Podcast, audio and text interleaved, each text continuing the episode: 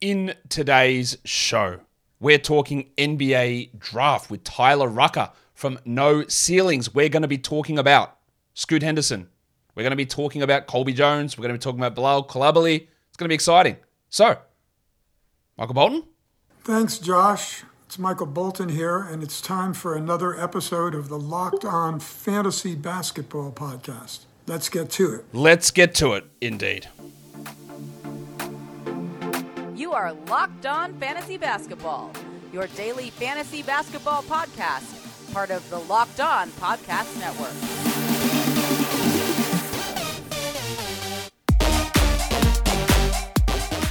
Hello and welcome to the Locked On Fantasy Basketball Podcast brought to you by Basketball Monster. My name is Josh Lloyd and I am the lead fantasy analyst at basketballmonster.com.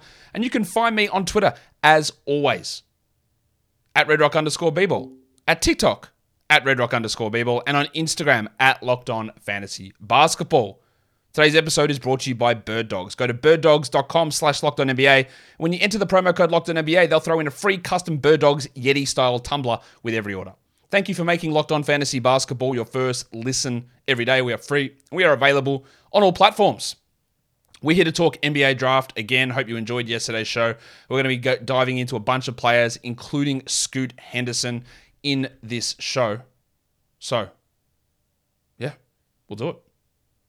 All right, so let's bring him in. Tyler Rucker, welcome, welcome to the show. Josh, thank you so much for having me on. I'm I'm I'm excited to to be here and, and talk some NBA draft with you. So I appreciate it. It's good to have you here. It's going to be great to talk um, NBA draft. But the thing that I have decided I'm going to ask every draft analyst that comes on to start off the show is the top five. We know where the order is. We know how it's set. We know who's going number one. 99.999%. Well, actually, it's 100%. We know who's going number one. But what do you think, or what would you do with the top five picks? What would your top five be in order? Uh, so if I'm going with with the order of, of where I would go at, um, obviously Victor Wembanyama is going to be going number one to San Antonio as a surprise for everyone. Yep. Um, you know, two is going to be where everything gets really interesting in this draft. I think that's the the way things have been building up over the last couple of months. But now with Charlotte getting number two, you know, I, am still leaning towards Scoot Henderson there. Um, he's number two on my board. He, he's been that way the whole year. I think no matter what happened, I thought, you know, it should be Victor and Scoot as the two top picks. Now, fitting him together with LaMelo Ball, that'll be another story and, and something we get to discuss for the next coming weeks and months. And, um, but I would lean that way. And, um, you know, three, if Portland keeps that pick, um, I still think Brandon Miller would make a lot of sense there just because of the offensive upside he has and the potential to be a superstar. And you pair him with Shaedon Sharpe, that'd be really fascinating. Four is where it gets interesting. Um, definitely for Houston. Um, I, I, think they could go in a number of different directions when you're talking about maybe one of the Thompson twins. You know, I, I think for now, I would probably say Jarace Walker is someone I think makes a lot of sense. There might be a little bit of a curveball that that's the way I'd be leaning. And then five at, with Detroit. Ooh, that's where things start to get interesting. But um, a player I'm high on that I think would make a lot of sense there is Cam Whitmore. He's he would be the best player on my board available. I like that fit and um, putting him alongside, you know, Cade and Jaden Ivey. I think that would be a very exciting, you know, front court or, or wings to develop and some really exciting basketball both you no, no ceilings guys we've had on so far, you and Nathan have put Whitmore at five, but an interesting little curveball there with uh, with Jarace at four to Houston, staying in Houston. But that's not what we're here to talk about. Well, it is, but that's not what we, our main thing that we're talking about is. We're here to talk about five different NBA draft prospects, and we're going to start by talking about a player that you, Tyler, are higher on than the consensus. Bang! Bang! Colby Jones, the guard out of Xavier unlike nearly every player projected in the first round, he's not 19. He's actually going to be 21 really soon. He's a 6'6 guard. He's got a pretty wide range of outcomes. I don't really ever see anyone going higher than 15 on him so far. He is a shooter, 58 true shooting, 22 usage. He averaged 16 points per 36 minutes. So let me start off by asking this when you say you're higher on him the consensus, like how high are we talking here for Colby Jones? So, you know, right now, obviously, I'm tinkering with my big board as the draft progresses and gets closer, but I've got him at 16. Um, I've had him higher than that before. asking around, you know, there's a lot of fans in front of offices. There's a lot of teams that are really intrigued and, and asking about him. And, and that's usually a telling sign that's like, okay, that name's buzzing a little bit. And um, the ears perk up. And it's just with Colby Jones, I think he's going to be one of these guys that just fills up the box score. Um, he does a lot of different stuff. Some nights he's, you know, high number of assists. Um, coming into this year, he had some buzz as a potential NBA prospect, and scouts wanted to see the three point shot develop, and it did in a big way. And, and he's just one of those players that you might look up and it's, you know, he had 15 points and six rebounds and five assists and a couple steals. And you're just like, whoa, he, he just impacts the game every single night. And, you know, he's going to be an upperclassman, a little bit older. So that might be something that teams kind of hold against him. But I think at some point in this draft, you're wanting a smart player that's really intelligent and makes winning, impactful plays. I think Colby Jones is going to be right at the top of the list. So let me ask you about him. Like he comes in with some shooting ability, but he didn't take a huge amount of threes. He mm-hmm. attempted three threes per game at 38%, but three threes, three and a half threes per 36 minutes is quite low volume. And he couldn't hit free throws. 65% mm hmm from the line on three and a half attempts. Now, the six rebounds are really interesting. The four and a half assists at this sort of position where he's not really a point guard, but like a, a ball handler type is interesting. A very strong steal rate is also interesting. But what what's what is it with the shot? Why didn't he take so many threes? Is there concern with the the free throw percentage and how that enables him to translate as a shooter heading into the NBA? Is he going to be someone in the NBA who can, is able to do stuff mid range and at the rim because his finishing rate was pretty strong, but I'm just more concerned about that volume on the threes. Yeah, the volume on the three is definitely interesting uh, because this offseason, I think coming into the year, scouts wanted to see that develop. And he's shown he, it can be a weapon with his game. But the, the fascinating part about Colby's offensive, you know, upside is he's really smart with working to get to his spots. Um, he knows that he doesn't want to rely on the three point shot. Now, if you're going to give it to him, he, he will take it. He'll he'll make you respect it. But Colby works to get to his spots. He's a mid-range guy that is crafty with, you know, playing out of the pick and roll and, and navigating and all of that stuff. So I think when you're talking about that, and yes, the the free throw percentage is a little bit lower than you like to see it, but I think the form, the consistency with his shot, it, it's really strong. So I think he's going to be that three level scorer at the next level. Okay, so defensively, like there is obviously uh, he's six six. He doesn't have a huge wingspan. It's about six eight. Like that's okay. He's probably a little undersized to guard up the bigger type wings. He's probably I would say more going to be tasked with guarding the, the, the twos more than the threes. Is he capable of that? Is he going to be a, a guy that gets targeted on that end? You know, is is that something that he can be like? No, I can be a strong defender, and whatever else you get is a bonus. Yeah, I, I think he's going to be able to hold his own and switch onto multiple positions on the defensive side of the ball. I mean, he's listed at 6'6", 207, but he's he's stocky. He's got a big hmm. body. You know, we've had someone at No Ceilings that got to see him live this year, and that was one of the first things he said. He's like, he is a load. He is humongous. He's really, really b- well built. So I think Colby's going to draw a lot of comparisons to Josh Hart of the New York Knicks, and okay, that's interesting. Going to be one of yeah, it's going to be one of those just smart players that really knows how to fill a lot of roles, and I think teams are going to be very intrigued with him, especially if you get towards that late lottery. He might be a name that sneaks up there. Josh Hart's a really interesting comp as a guy that you know obviously struggles with his three point shot, but does a lot of really strong and smart and tough things on the court. But he's also one of those players that you probably never want to go, oh, well, look at the upside here. Look at the massive swing I'm going to take. I'll, I'll, reach it to 10 or 11 because I think there's this huge upside. But yeah, those guys always tend to be available later half of the first round. You go, oh, this guy's going to contribute. He's going to be really, really good. And I don't even know if you went back and redid uh, Josh Hart's draft where he would end up going in that draft, even though he's had yeah a really, really strong and successful career. It's just that like there is limitations is into what he does and to how big his role can grow in in yeah, the situations where maybe he's not playable because of the offensive limitations. Is that sort of what you see with Colby, or do you think there is more more upside there, where like even if it doesn't come to fruition, that there is a chance that he can do a little bit more?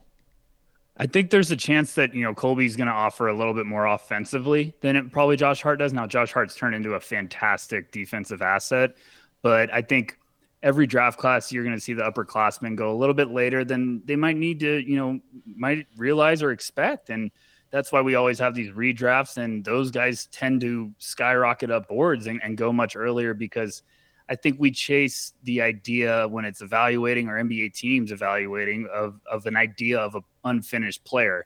and sometimes you chase upside. And with a lot of these upperclassmen that have gone back and admitted to themselves, like, I need to keep working on my game to be ready for that next level, they get a lot better. They work on some of their the weaknesses in their games. And I think you've seen that with Colby Jones with adding the three point shot this year. Now it's it's low volume, like you've said, Josh, but I I do think that it's now at a point where it looks like it's going to be a real part of his game moving forward. We're going to come back in a second and talk about a player you're a little bit lower on. Before I do that, though, today's episode is brought to you by Bird Dogs. We're all looking for things that are comfortable, but also look good. Shorts, pants, whatever it is. Bird Dogs provides that whether you're just hopping down to the supermarket to pick up whatever it is, a bottle of wine, something that you just need to get, or you're going out for dinner, or you're going out to meet friends, or you're going down to the park to play some basketball to pretend like you're Colby Jones. Whatever it is, Bird Dogs has the thing for you. These are super comfortable. You're going to love the fabric and love the feel of them when you're wearing it, but they also look fantastic. There's so many different options on their website as well of different colors and styles and cuts and lengths. I go the shortest possible, mate. I've got to get these big, big boy thighs out there for the world to see. I want as short as possible. Give me that freedom of movement. But if you don't want that, they've got other options too. They've got pants, they've got shorts, everything that you want over at Bird Dogs. So if you go to birddogs.com slash locked on NBA, We've got an extra deal for you. The promo code is locked on NBA, and they'll also throw they'll throw in this custom Bird Dogs Yeti style tumbler with every order that they have. So whatever you want to do, whatever you need, you're looking for comfort, you're looking for style, Bird Dogs has that for you. So go to birddogs.com slash locked on NBA, use the code locked on NBA, get your free Yeti style tumbler, but also get yourself really cool, really um, exciting, and comfortable pants, and shorts. That will bring us to talk about a player that you want to give a reality check to Tyler, someone that you are less interested in than a lot of people at this point. Bang! Bang! And that is Victor Wembanyama's teammate, Bilal Kulabali, Kalabali. How do you how do we actually say that name? Because I've heard it a couple of different ways. I believe it's Coulibaly, but if I'm wrong, I, am going to apologize to everyone. But that's where that's where I'm going with. That's what I've heard the most. Bilal Coulibaly, who played probably uh, let's let's roughly say half the season in the junior team for Metropolitans, moved up to the big team towards the end of the year. And it's not often that, and I know that this team was a little bit different, obviously, with the development of, of Victor, but 18 year olds playing sizable roles down the end of the stretch, playing alongside Victor, it's not a usual thing that happens in a lot of European leagues, but he forced his way up after putting up absurd numbers in the junior team um, to putting up pretty solid numbers playing in the big team. He averaged, um, you can see that the shooting numbers are insane. I think some of that, some of those stats are mixed between the two different areas, but he is 18 years of age, so hyper young. He's going to be 19 towards the start of the season. He's like, and I said this on my mock draft yesterday. Every player we talk about is like, oh yeah, this guy's a six six to six nine wing who's 19 years of age. Like, there's 20 of these guys that are going to go in the first round, which and that's what makes I think this draft really strong. Is in previous years ago, yeah, look at these players; they're really good, but here's a, a, three seven foot centers who can't shoot, and they're in the top twelve players. In this year, it's like now everyone's six six to six nine, and they're athletic and they can pass and defend and they can shoot a little bit, and that's sort of what Bilal can do. Very athletic, wide range of outcomes. I've uh, you know, in the, all the mock drafts that I've tracked so far, I haven't updated since yesterday, but a range of between 14 to 30. So he's gaining steam at the moment just for a anecdote that doesn't really mean anything, but when I was playing my NBA 2K franchise and loaded up this draft class about three months ago, I picked Coulibaly as the 60th pick in that draft. So whoever made that draft class didn't rate him very highly as well. Now we're talking about, hey, he's going, he could go in the lottery. So why are you pumping the brakes on what Bilal can do?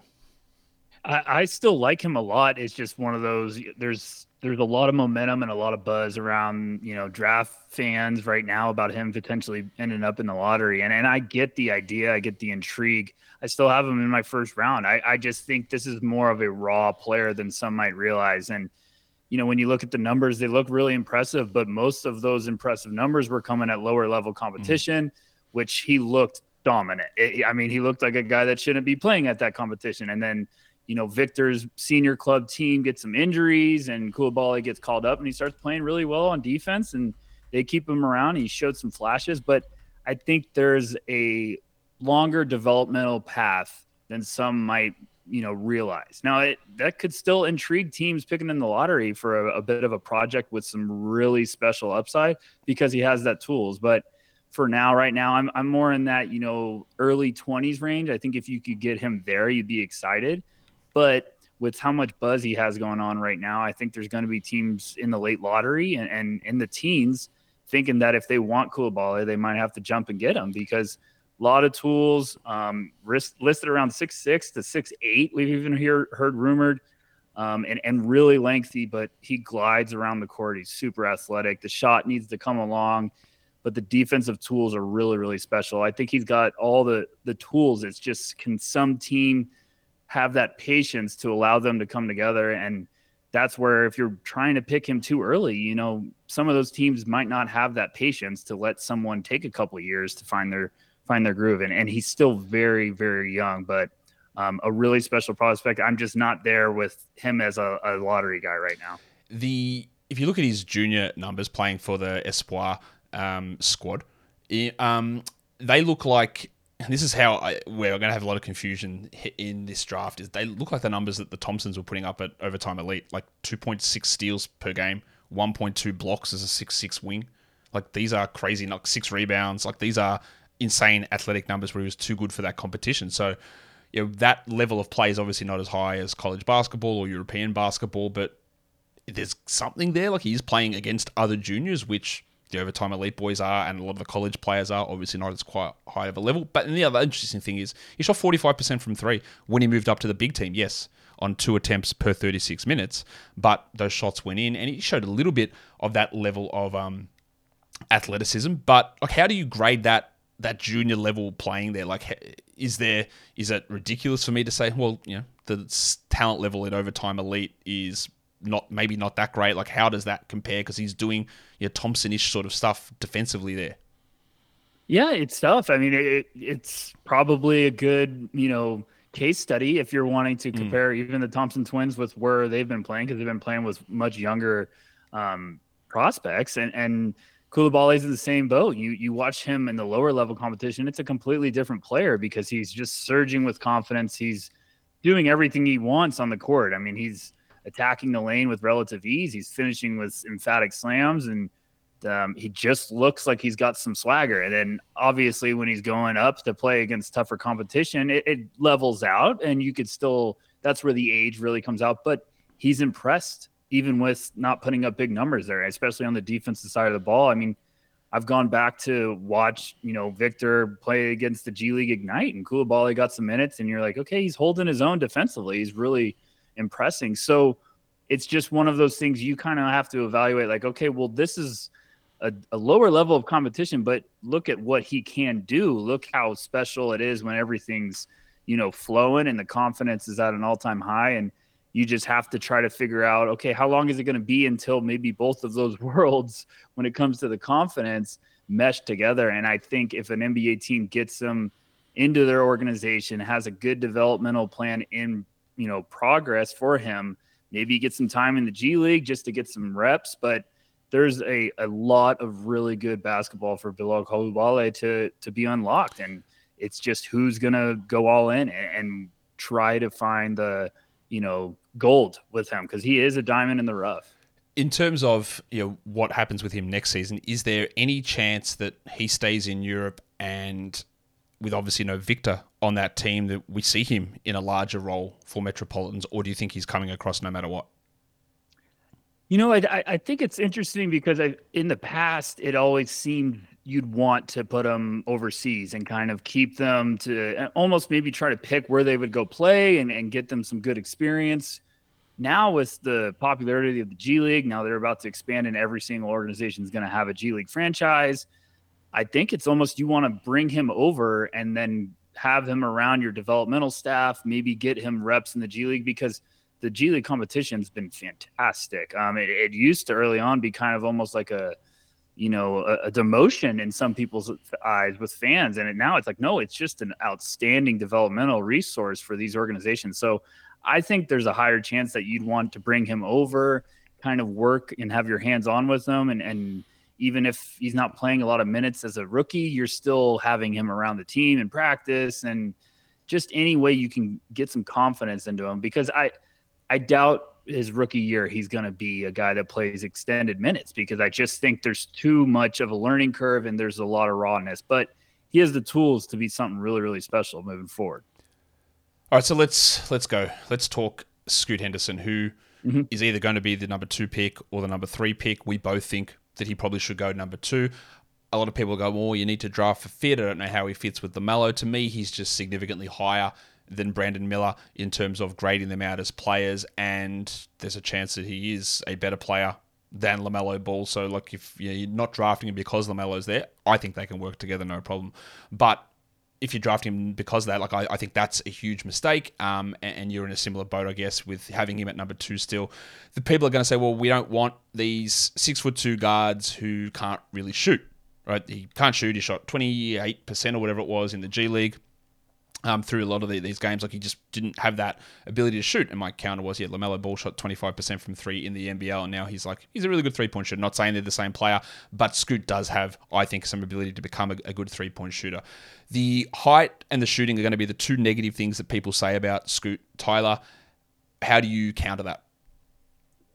I, I think he's, you know, for me, the whole year he's been number two on my board. It's been Victor and Scoot one two. Um, I've said, you know, forever. I, I, really believe whoever got the second pick on lottery night should have taken Scoot. I, I even said that with Detroit. I said just take yep. him and figure it out. I know it'd be really a big headache, but you just have the the potential to draft a franchise altering point guard. And every year everyone wants to say you can find a six two point guard. And i'm like no you can't find this one because although he is six two he is stocky he's ripped. Um, i think he's got a plus six or plus seven wingspan. Yeah i think it's seven. With the yeah and with that athleticism you don't see that a lot. Um, he's going to draw plenty of russell westbrook comp- like comparisons.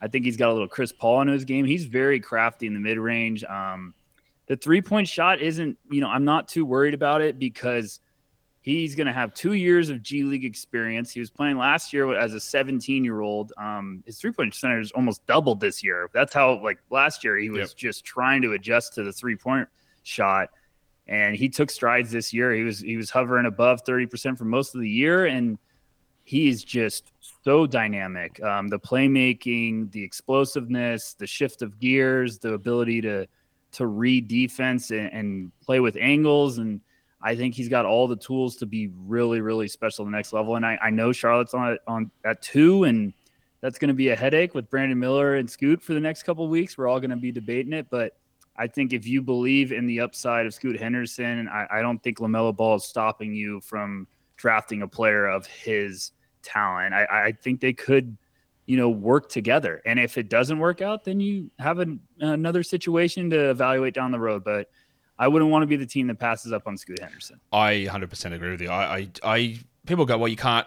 I, have I've seen some stupid takes already on Scoot. Someone, why would you want to bring in a six foot two offensive black hole? Like, do you understand what the term black hole means? Like, I don't think you do. Right. For a start, like that's not what he is. He's a, he's a good passer. He's a point guard. He does a lot of things. And also, like I know this this comparison will get people up in arms, and they'll say, oh, "Josh, what are you talking about? They didn't even make the playoffs." But yeah, look at Doncic and Kyrie Irving played together.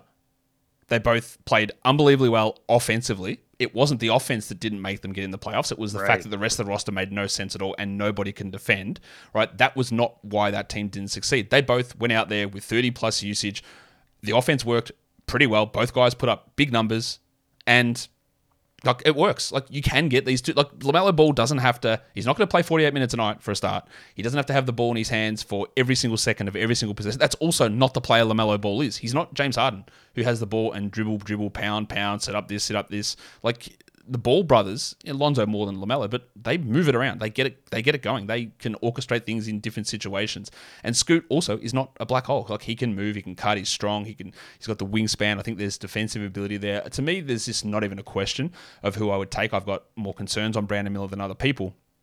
But Scoot, I think we're trying to. It's not to sell the, the positive. It's more to dispel the, the, negatives about him. What do you think about him defensively? Like that wingspan is is really big.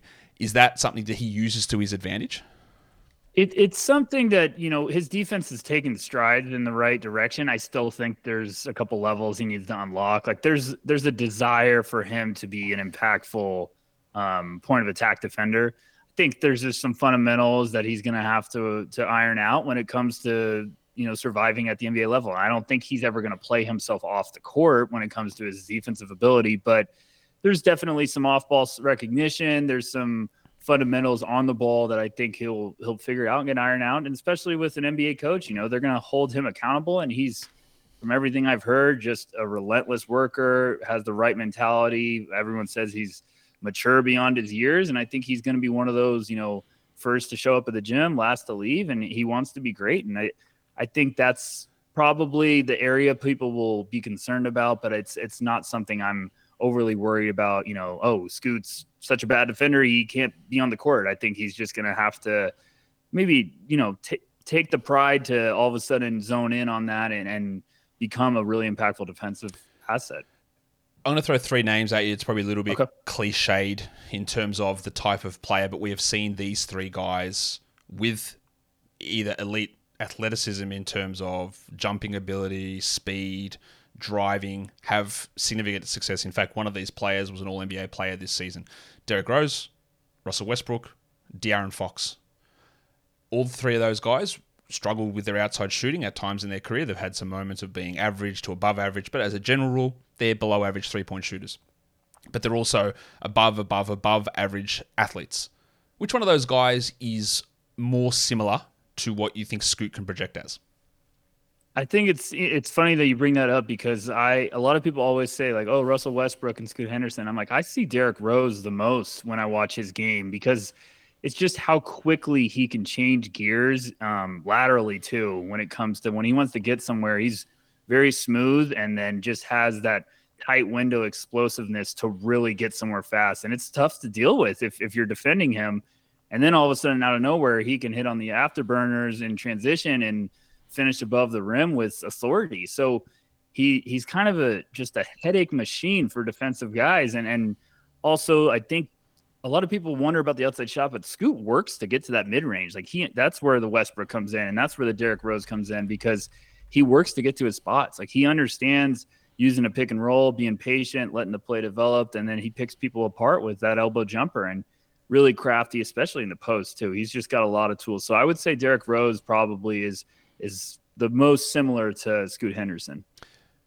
Well, if he turns out like Derrick Rose, then obviously that's the sort of pick that you want uh, outside, Yes. outside of injuries at pick number uh, pick number two. So look, he is again to me very clearly at number two. I don't debate that at all. And same with you. If it was Detroit there, I- wouldn't have cared. Like I'd, I'd take him, and it's Jaden Ivey. Like we'll figure it out. Like you go to another team, you work together. Like we'll figure it out. Like that's that's the play. And that's when I'm analyzing things for fantasy, for dynasty fantasy. I want to look at a player and go, you're the guy that I'm set on. Like you are set. Like I look at Mark Williams in Charlotte, go back to the Hornets, and I go, yeah, you're pretty good, but if someone better comes along, you're not doing anything. Yeah, to, we're not doing this because Mark Williams is here. But to me, it's Scoot. Like Scoot comes in, and then everything else sort of fits around, and then we work out the other stuff later on. That level of prospect, and, and that's why I've really clearly having him there at number two. So I'm excited to see what he brings. I'm excited to see if the Hornets what decision they make. And then if he falls to three, what what do the Blazers do? That's the other interesting thing. It's like I have heard that they I heard this weeks ago that if they didn't get pick one, they're trading their pick. And it could end up being an unbelievable talent level player of Scoot falling to three, which could net them something really interesting in a trade. So who knows how that's going to go. Let's talk about some second round players now. Let's go to Kobe Brown, older player, 23 years of age, power forward, Missouri, um, 6'8, really efficient 65 true shooting, shot 46% from three, which is obviously an insane number. Um, he's a guy that I've heard a few people, you know, I'm a little bit high on him, like sleeper type guy is going to contribute. He's obviously older. So, what changed for Kobe Brown that you know, makes him more of a draftable player this year than, say, like last season or the year before when you know, he would have been obviously a little bit younger. What did he improve on? Is it just the fact that Leo is bigger and stronger than everyone? He was able to do these things. Like, what, what changed with Kobe Brown this season? You know, I, I think he's he's been a name that's getting a lot of buzz lately, um, He is. especially for a second round guy. He's getting a lot of fans in draft circles, and I think the the one part of his game that he's going to be able to hang his hat on is is the versatility. Um, you know, for Missouri this year, Kobe Brown did a lot of different roles. Um, sometimes they played him at the four. He was a floor spacer, so it, and you wouldn't expect it because he kind of plays the game almost like a point forward, but then he was the rebounding guy. Sometimes they played him at the center. He just kind of did anything that the team needed him to do. And I think that's something that NBA teams will be very intrigued by, especially if you're trying to find some great value in the second round. Um, he's shown the ability to be a really good playmaker. He can step outside and hurt defenses from deep. Um, very crafty around the basket. It's just one of those upperclassmen that really has kind of figured everything out when it comes to like, okay, I might not be elite at any specific skill or part of my game, but I'm pretty good at about a, a, lot of things. And I think when you get in the second round and you could find guys like that that could almost fill a lot of roles, that's where NBA teams are going to be like, hey, we might be able to find something here with some good value. So, you know, at, at one point he was looking like a guy that was just trying to get drafted. Now I, it wouldn't shock me if he's climbing up to get into that middle of the second round. And all it takes is one team to really get in – in love with your game. In my mock draft database, which is about ten different mock drafts across different places, someone's got him at thirty-seven. So that's you know that's premium second round stuff. And you look at his numbers; they're they're actually unbelievably good. The three point shooting, it's not huge volume, but it's four attempts per thirty-six. It's not it's not invisible numbers. It's more than Colby Jones.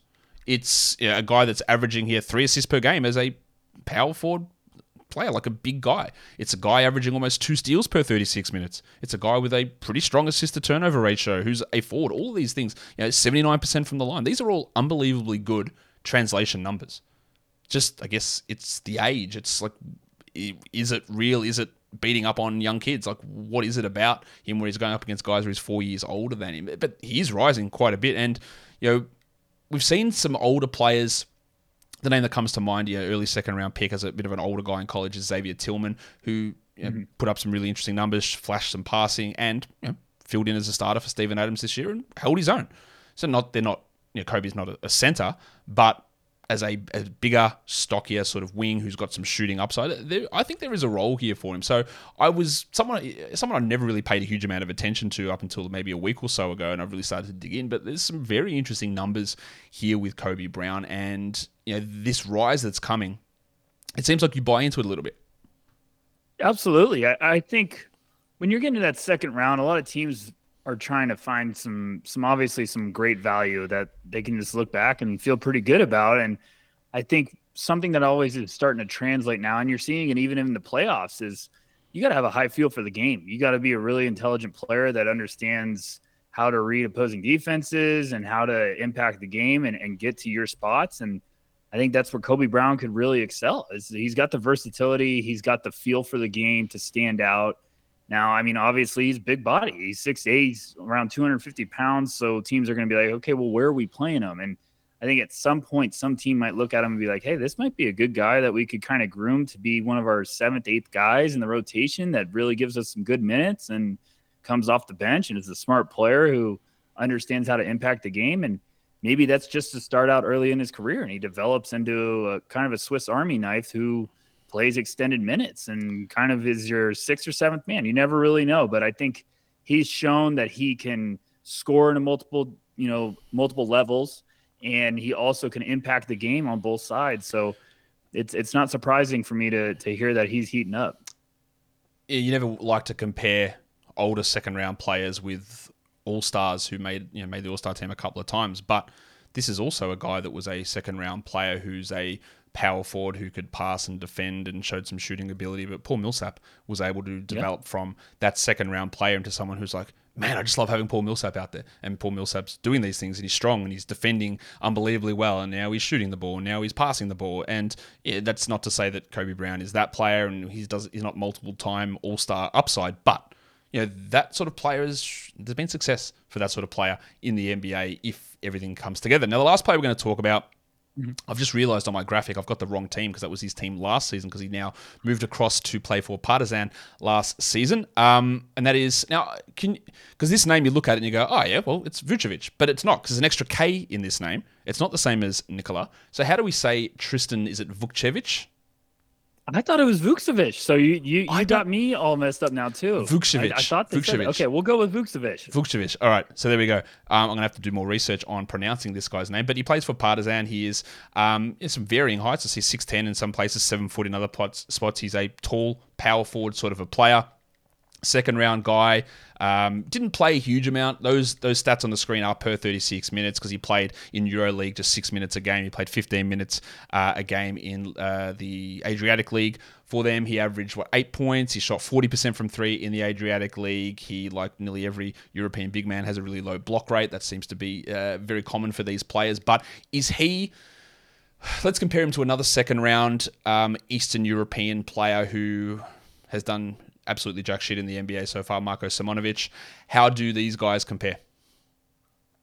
You know, the thing with with Tristan is is he has one skill that makes him a very intriguing, you know, commodity in NBA front offices, and he can shoot the crap out of the ball. He's he's really got a beautiful stroke from outside, and that's been something that has caught the attention of teams for a couple years. He's been one of those names that's just been buzzing overseas, and I feel like teams were and scouts were sort of patiently waiting for it's like okay, let's get a couple other areas of his game to to come around. it just it unfortunately hasn't really happened. Um, but what he has going for him is he can shoot, and the NBA right now is putting up crazy numbers when it comes to points per game, and he's got great size. I mean, he's got a, a high release and the ability to stretch out from way beyond the arc, and got a really tough shot to block if you're if you're defending him. And he's just coming off as we're recording this, he just had probably one of the best performances at the NBA draft combine. So he's going to start being a popular name again. I mean, I think he had 21 points and